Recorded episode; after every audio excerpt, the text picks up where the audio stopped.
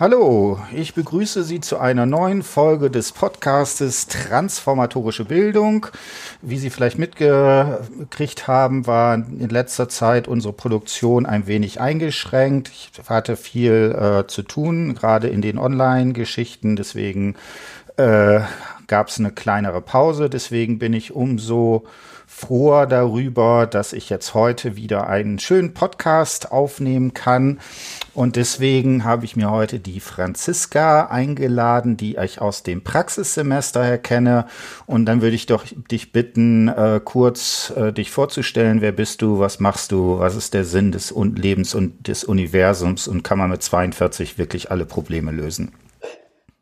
Ja, kann man. Ja, hallo, ich bin Franziska. Ich studiere Lehramt für Hauptreal- und Gesamtschulen und bin jetzt im dritten Mastersemester und habe meine Praxissemesterarbeit geschrieben. Und darüber wollte ich ein bisschen sprechen heute. Genau, und wie gesagt, das war eine sehr schöne Arbeit. Du hast dich dann einerseits mit der Theorie von Judith Butler auseinandergesetzt und dann hast du das, wie so üblich, bei mir das auf ein narratives Interview angewendet. Kannst du vielleicht, also der Name ist anonymisiert, aber wird also im Folgenden Heiko genannt. Kannst du uns Heiko so ein bisschen vorstellen, wer ist das so und so weiter? Genau, der Heiko ist 18, ist im Moment an der Berufsschule im Kölner Umland und ist seit kurzem mit atypischem Autismus diagnostiziert. Und ich habe mir überlegt, dass ich in meiner Praxissemesterarbeit den Fokus darauf legen will, wie Menschen mit einer nicht körperlichen Behinderung in der Inklusion zurechtkommen, an Regelschulen zurechtkommen. Und da der Heiko immer an Regelschulen gewesen ist und er sehr freundlich auf meine Interviewanfrage reagiert hat, habe ich mich mit ihm ein bisschen darüber unterhalten. Genau, und dann hast du ein sehr schönes, wirklich sehr, sehr spannendes Interview gemacht. Da ist natürlich genau jetzt eine Geschichte, die da sehr interessant ist, weil er eben atypischen Autismus, hast du es jetzt genannt, also eine, kann man da eigentlich sagen, dass das eine Behinderung ist? Also laut ICD-10 und DSM-5 ist es eine Behinderung, ja.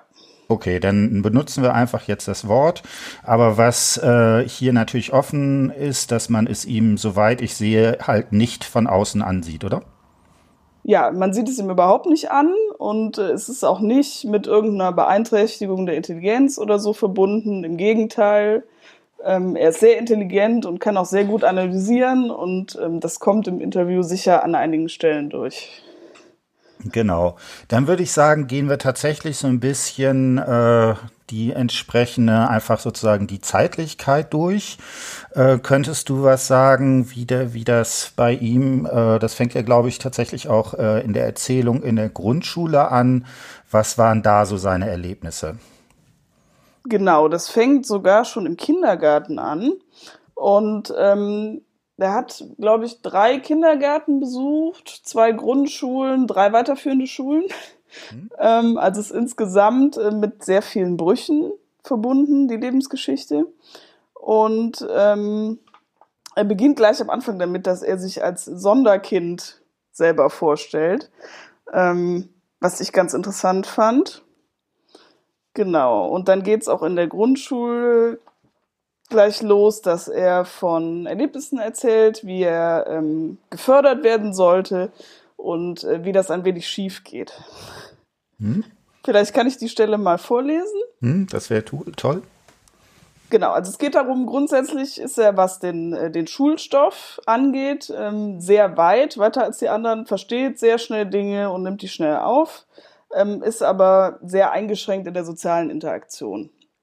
Und jetzt wurde versucht, in der Grundschule durch eine Matheförderung ihm eben im Fachlichen so ein bisschen weiterzubringen.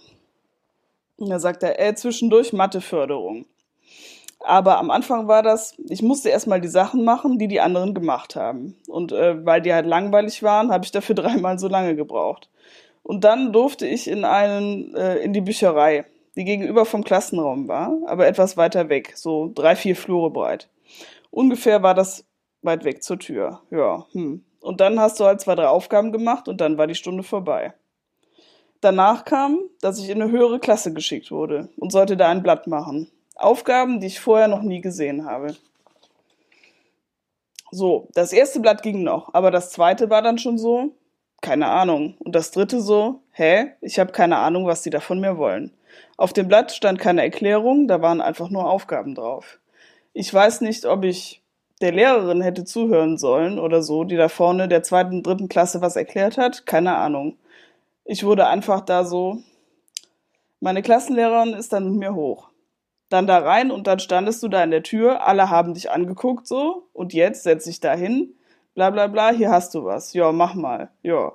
Dann saßt du da und hattest keine Ahnung von irgendwas. Und was hast du dann gemacht? Das erste Blatt konnte man sich noch erahnen und ab dem zweiten Blatt hast du dir das Blatt angeguckt, durch die Gegend geguckt und du hattest keine Ahnung von irgendwas. Bin dann irgendwann auch heulend da, saß dann da heulend, weil das da einfach frustrierend war. Ja, das sind so seine Berichte von der ersten Förderung in der Grundschule. Genau, und also was man hier offensichtlich sieht, dass es irgendwie relativ schwierig eingetütet ist, weil es ja ganz offensichtlich nicht irgendwie an seinem kognitiven Niveau oder sowas liegt, sondern daran, dass er einfach gar nicht weiß, was er da jeweils machen soll. Genau. Genau, und ihm fehlt eben durch die Behinderung die Möglichkeit, sich an jemanden zu wenden und zu fragen. Weil das, was für uns andere dann selbstverständlich wäre, eben mal aufzuzeigen und zu fragen, erklären Sie mal, wie geht das? Das funktioniert eben nicht.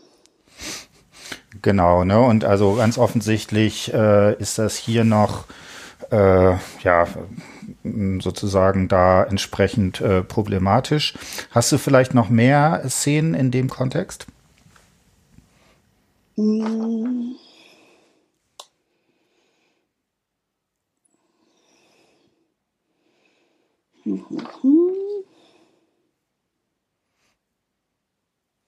Genau, weil das ist ja, also weil man zumindest hier natürlich noch nicht sowas wie so eine starke Anrufung sieht. Das ist ja zunächst erstmal etwas, was sozusagen, wo es einfach offensichtlich so eine Fehlkommunikation da gibt.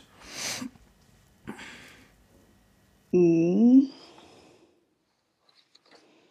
Ich dachte jetzt vor allen Dingen an die Stelle, wo er da sagt, dass er die Aufgaben, dass er den anderen Schülerinnen das sozusagen immer erklärt, und aber das funktioniert dann ja aber auch irgendwie nicht. Genau, die Sache mit der Gruppenarbeit, ja. Ja, genau. Gruppenarbeiten. Versuche ich immer schnell fertig zu werden, was nicht immer mit dem Wunsch der anderen entspricht und halt ja Probleme gibt, auch die jetzt noch an der neuen Schule. Ich will halt schnell fertig werden und die wollen labern, halt Sozialkontakt. Und ich will halt einfach nur schnell fertig werden und effizient das bearbeiten. Was halt auch immer ein bisschen so gefehlt hat. Ganz früher so bei den Gruppenarbeiten, da war halt eine Frage und du wusstest die Antwort schon. So, das Problem war jetzt, die anderen mochten dich nicht. Du konntest denen die Lösung so oft sagen, wie du willst. Die haben dich ignoriert und ja, dann ihre Lösung genommen, die dreimal am Ziel vorbei war. Und am Ende standest du da, ja, ich hab's euch doch gesagt. Danke fürs Nicht-Zuhören. Gut, kannst du dann vielleicht bei diesen Geschichten schon was dazu sagen?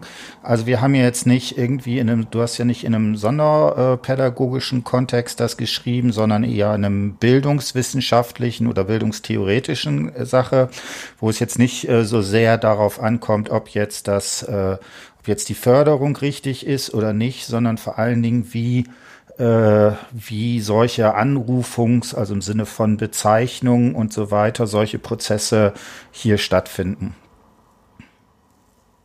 Genau, also es gibt ja um den Subjektivationsprozess eben das Unterworfenwerden durch Macht, durch eine Anrufung, durch andere.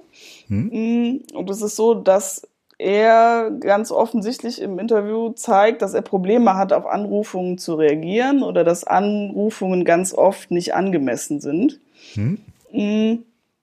und dass er dieser Anrufung eben nicht adäquat begegnen kann und nicht sagen kann, ja, ich bin das, was du sagst, oder entgegnen kann, nein, ich bin das nicht, ich bin anders, sondern ganz oft versucht, sich dieser Anrufung zu entziehen.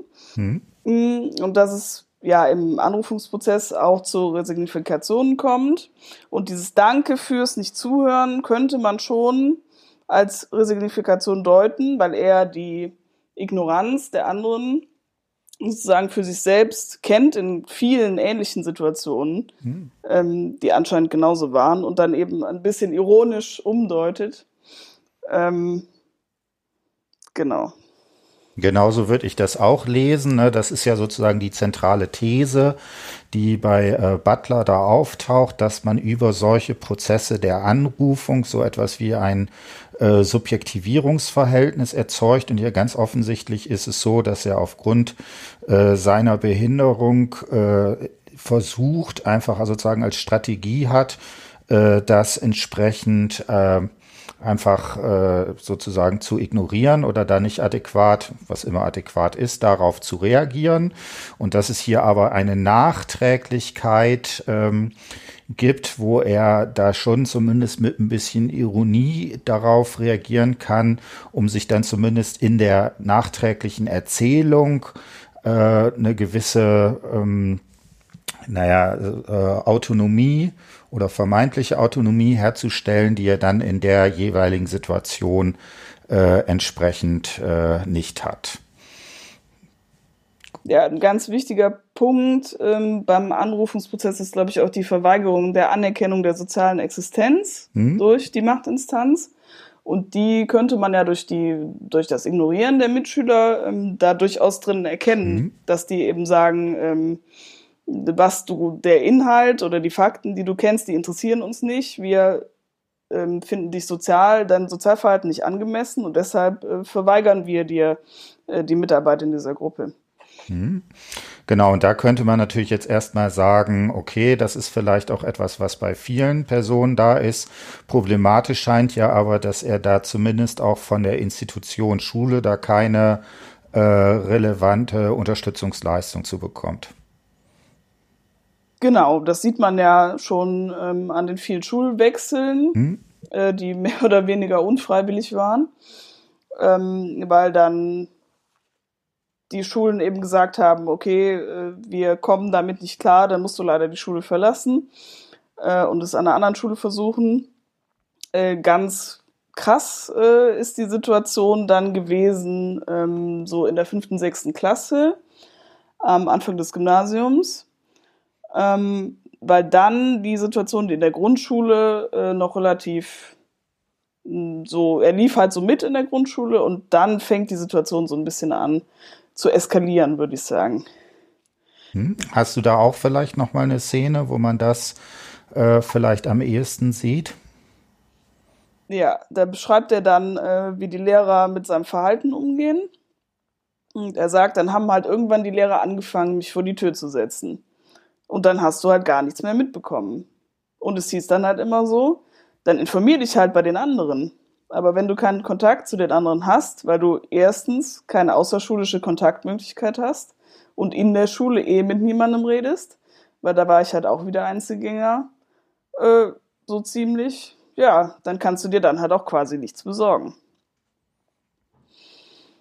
Genau. Willst du zu der Szene auch nochmal was sagen? Ja, es wird dann eben adäquates Sozialverhalten erwartet und er ist im Unterricht besonders dadurch auffällig, dass er sehr viel Stimming betreibt. Das sind so sich wiederholende Geräusche oder Bewegungen. Wir kennen das zum Beispiel, wenn man so mit dem Fuß tippt oder auf den Tisch klopft oder so. Und das muss er machen, um sich in einer Situation, die für ihn stressig ist, zu beruhigen. Das ist aber im Unterricht durchaus störend. Und die Reaktion der Lehrer war dann eben, ihn eben von der Gruppe zu trennen und vor die Tür zu setzen. Das Problem ist mit diesem Ausruf, dann informier dich halt bei den anderen, kann er nichts anfangen, aus den beschriebenen Gründen. Genau, also das ist ja sozusagen quasi auch so ein Teufelskreis, Also genau das ist natürlich die einzige Reaktion der Lehrer, die natürlich überhaupt nichts bringt, weil genau diese Kompetenz hätte er ja nicht. Wie gesagt, hochintelligent. Man hätte ihm ja irgendwie ein Arbeitsblatt oder sonst irgendwas geben können und so weiter, aber genau das passiert nicht. Eine der ganz wichtigen Sachen, und das ist ja jetzt auch diese ganze Frage der Anrufung, ist ja, du hast ja gesagt, wenn ich das richtig verstehe, dass sozusagen diese Diagnose atypischer Autismus, dass die sozusagen sehr spät ist. Was würdest du denn sagen, hast du eine Idee dazu, wie er von den Lehrern sozusagen gesehen wird? Ist dieses Stimming, wenn du das so sagst, einfach sozusagen als Macke abgetan worden oder wie kann man sich das vorstellen? Also es wirkt tatsächlich, wenn man keinen Hintergrund dazu kennt, teilweise auch sehr provozierend. Man geht dann eben automatisch davon aus, dass derjenige, der vor einem sitzt, das mit Absicht macht. Es ist auch so, dass er zum Beispiel ganz große Schwierigkeiten hat, Augenkontakt zu halten. Hm. Und wenn man das als Lehrer nicht weiß und so einen Schüler vor sich sitzen hat, dann wirkt das eben sehr provozierend. So, als ob er das mit Absicht machen würde, als ob er keine Lust auf den Unterricht hätte. Genau, also es ist wahrscheinlich als Provokation wahrgenommen worden. So würde ich das auch sehen. Und da ist ja eine dieser Grundfragen, die ich, finde ich, bei Butler auch immer drin ist, dass natürlich einerseits sowas wie Anrufung, eine bestimmte sozusagen Unterwerfung unter gesellschaftliche Konventionen und Machtstrukturen darstellen. Das grundlegende Paradox ja aber ist, dass sozusagen in dem Moment, wo man eine solche Anrufung als behindert sozusagen erfährt, man in dem Moment gleichzeitig auch Möglichkeiten hat, darauf zu reagieren. Also im Zweifelsfall zum Beispiel zu sagen, nee, ich bestehe darauf, weil ich habe ja auch bestimmte Anrechte. Und das ist ja sozusagen ihm quasi auch verweigert worden. Genau, und dieses Labeln als behindert hat natürlich positive und negative Seiten. Für ihn überwiegen, aber denke ich, beschreibt er auch im Interview ganz gut, nach der Diagnose die positiven Seiten, weil er eben zum Beispiel Lehrern deutlich machen kann, dass das keine absichtliche Provokation von ihm ist, sondern dass sein Verhalten auch Ursachen hat. Genau, und dann die Lehrer möglicherweise mit mehr Verständnis darauf reagieren oder vielleicht auch sich nochmal schlau machen, worauf muss ich achten und so weiter. Und das passiert auch nicht. Wo würdest du sagen, also jetzt wie gesagt, du hast gesagt, jetzt hier auf dem Gymnasium eskaliert ist, er kommt dann auf eine andere Schule, wo sollten wir da weitermachen? Genau, an der anderen Schule hat er einen Lehrer, mit dem er ganz gut klarkommt. Mhm. Das wäre vielleicht auch mal ganz nett, ein Positivbeispiel zu nennen. Ich suche das gerade. Genau, kann ich kurz was zu sagen. Das ist tatsächlich, wenn man das liest, tatsächlich bitter irgendwie zu lesen, dass dort offensichtlich im Schulsystem doch oft ziemlich eindeutig, zumindest in diesem Fall, also schon das, also von einer großen Unangemessenheit der Reaktion dieser Schule und sowas passiert. Und dann hat man, und das ist übrigens bei Anrufungsprozessen ganz häufig, wenn man nur eine Person hat, die sozusagen es schafft, da irgendwie positiv drauf zu reagieren, dann sind solche Prozesse deutlich weniger massiv oder sowas, weil man zumindest sagen kann, jetzt sind zumindest nicht alle so. Es gibt halt auch die Ausnahmen und das bietet einem da natürlich ganz andere Möglichkeiten. Ja, genau. Und was er mir dann erzählt hat, mein Biolehrer hat nämlich immer so zwischendurch gesagt, jetzt erzähle ich etwas, das müsst ihr nicht wissen. Ihr könnt zuhören, wenn es euch interessiert, bla bla bla, und dann irgendeine geile Sache erzählt. Quasi irgendwie mehr Wissen, das ich dann nämlich aufgesaugt habe. Und anscheinend hat er das, laut seiner Aussage, nur für mich dann gemacht so. Also er hat nicht explizit gesagt, ich mache das jetzt für Heiko, aber so anscheinend hat er es extra für mich gemacht. Ich glaube, seine Anfänge in Bio waren nicht so geil, aber ich glaube, er hat ein sehr gutes Gefühl, wie man mit Problemen, wie man halt mit mir umgehen kann. und seinen Unterricht darauf ausgerichtet.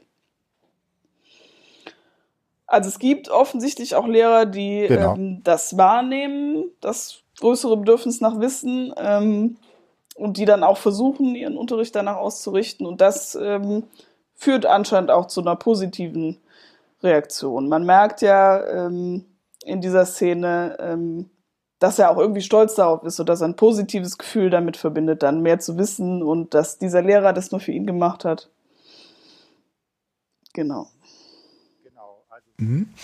Genau, also du hast ja auch im Kontext davon Anrufung von Butler dich auch mit sowas wie transformatorischen Bildungsgeschichten auseinandergesetzt. Also die Fragestellung, wenn Personen solche häufig ja zunächst negativen Erfahrungen der Anrufung erlitten haben, wie reagieren sie da drauf? Ne? Und dann gibt's ja verschiedene Varianten. Bei Butler wäre sowas wie Resignifizierung da ein entscheidender Begriff. Würdest du, an welchem Punkt würdest du denn sagen, oder wenn überhaupt, hat sowas wie ein Transformationsprozess im Sinne einer Veränderung und so weiter stattgefunden?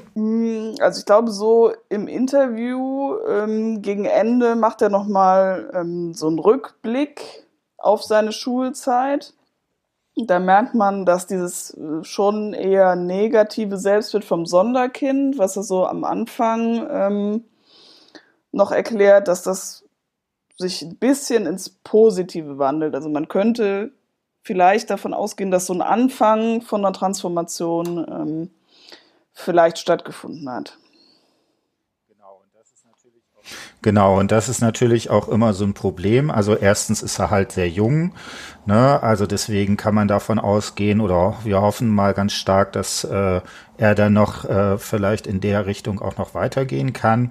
Und außerdem ist es natürlich auch immer so, dieses, wie man sich das vielleicht häufiger vorstellen könnte, dass es so das eine Erlebnis, das eine Konversionserlebnis, meinetwegen jetzt mit dem Lehrer oder sowas, dass es das häufig nicht so gibt, sondern dass das ein langsamer Prozess ist, der auf ganz vielen kleinen Schritten besteht, die dann aber sozusagen in der Gesamtheit nachträglich vielleicht als eine solche Transformation gesehen werden könnten.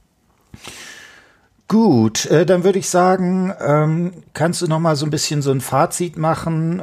Wie fandst du das? Also wie gesagt, im Praxissemester, was hat es dir gebracht? Wie ist sozusagen deine Einschätzung und so weiter, dass wir jetzt so ein bisschen so einen allgemeinen Überblick noch bekommen? Ja, ich fand die Arbeit auf jeden Fall sehr spannend. Erstmal fand ich das Interview interessant.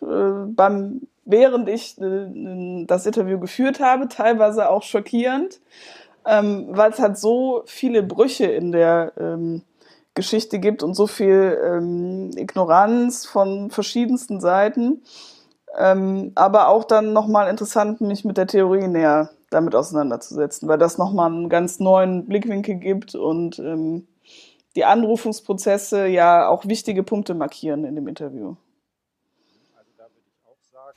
Also da würde ich auch sagen, also es ist interessant, dass gerade diese Kombination von Butler und Anrufung, von Anrufung bezogen auf diesen ganzen Frageprozess Behinderung mir auch extrem interessant erscheint, was ich auch spannend finde. Es gibt einen Herrn Rössner, der sozusagen diese Kombination schon hergestellt hat. Ansonsten wird, glaube ich, Butler in der Sonderpädagogik oder sowas, würde ich vermuten, so gut wie gar nicht gelesen, weil da häufig gesagt wird, ja, das ist ja alles nur Sprache, alles performative Prozesse.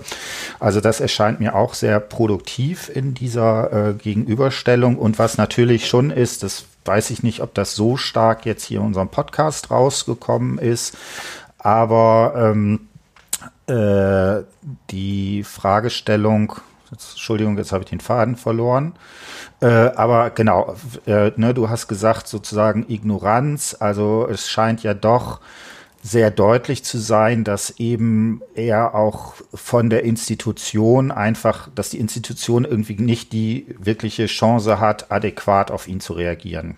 ja, Butler rückt ja auch immer die sozialen Verhältnisse und das Soziale in den Vordergrund, weil eben die Ich-Werdung ja nur stattfinden kann im Kontakt mit anderen.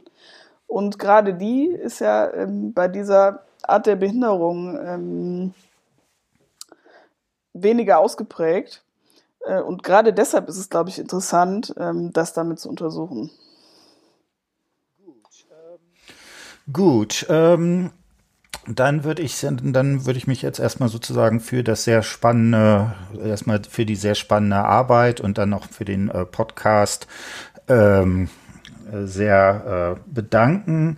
Wie gesagt, ich fand das spannend. Hast du vielleicht noch so letzte Überlegungen, wo du sagen würdest, wie könnte man denn zum Beispiel sagen, kann man jetzt zum Beispiel in der universitären Ausbildung oder sowas noch was machen, damit vielleicht sowas nicht, damit man sozusagen auch nochmal so was Positives hat, was, wie man da sozusagen drauf reagiert? Ja, es sollte auf jeden Fall auch und gerade bei Regelschullehrern ein größerer Schwerpunkt auf die Inklusion gelegt werden.